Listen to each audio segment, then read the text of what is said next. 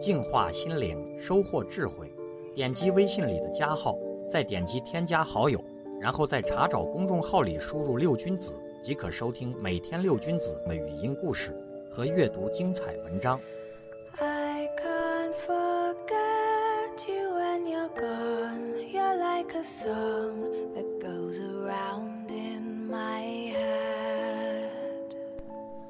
从前有一个猎人，他有个习惯，爱立下誓言。有一天他去打猎的时候，便立下誓言，今天只打兔子。然而这一天他遇到的全是山鸡，于是这一天他便空手而归。晚上躺在床上十分后悔，发誓明天一定只打山鸡。第二天他便带着他的誓言去打猎，然而这一天他遇到的又全是狐狸，于是又发誓明天只打狐狸。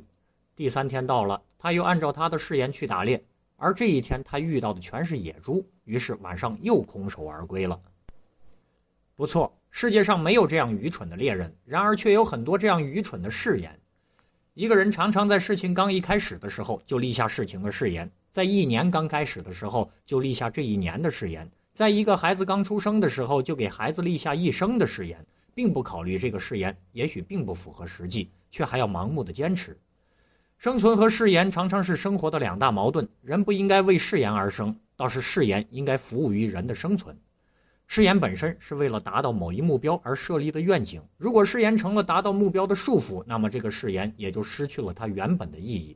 因此，要么发一个契合自己的誓言，坚持到底，一定要实现它，要么就不要发誓，无拘无束，享受快乐的生活。我想以此来忠告你，要灵活地掌握人生的变故，千万不要让自己成了誓言所困的傻瓜。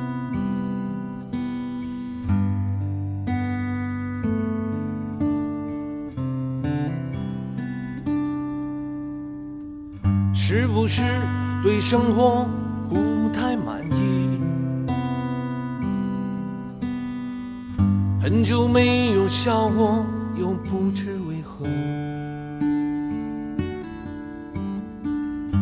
既然不快乐，又不喜欢这里，不如一路向西去大理。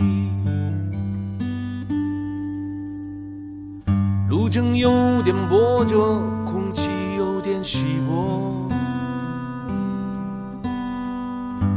景色越辽阔，心里越寂寞。不知道谁在何处等待，不知道后来的后来。谁的头顶上没有灰尘？谁的肩上没有过齿痕？也许爱情就在洱海边等着，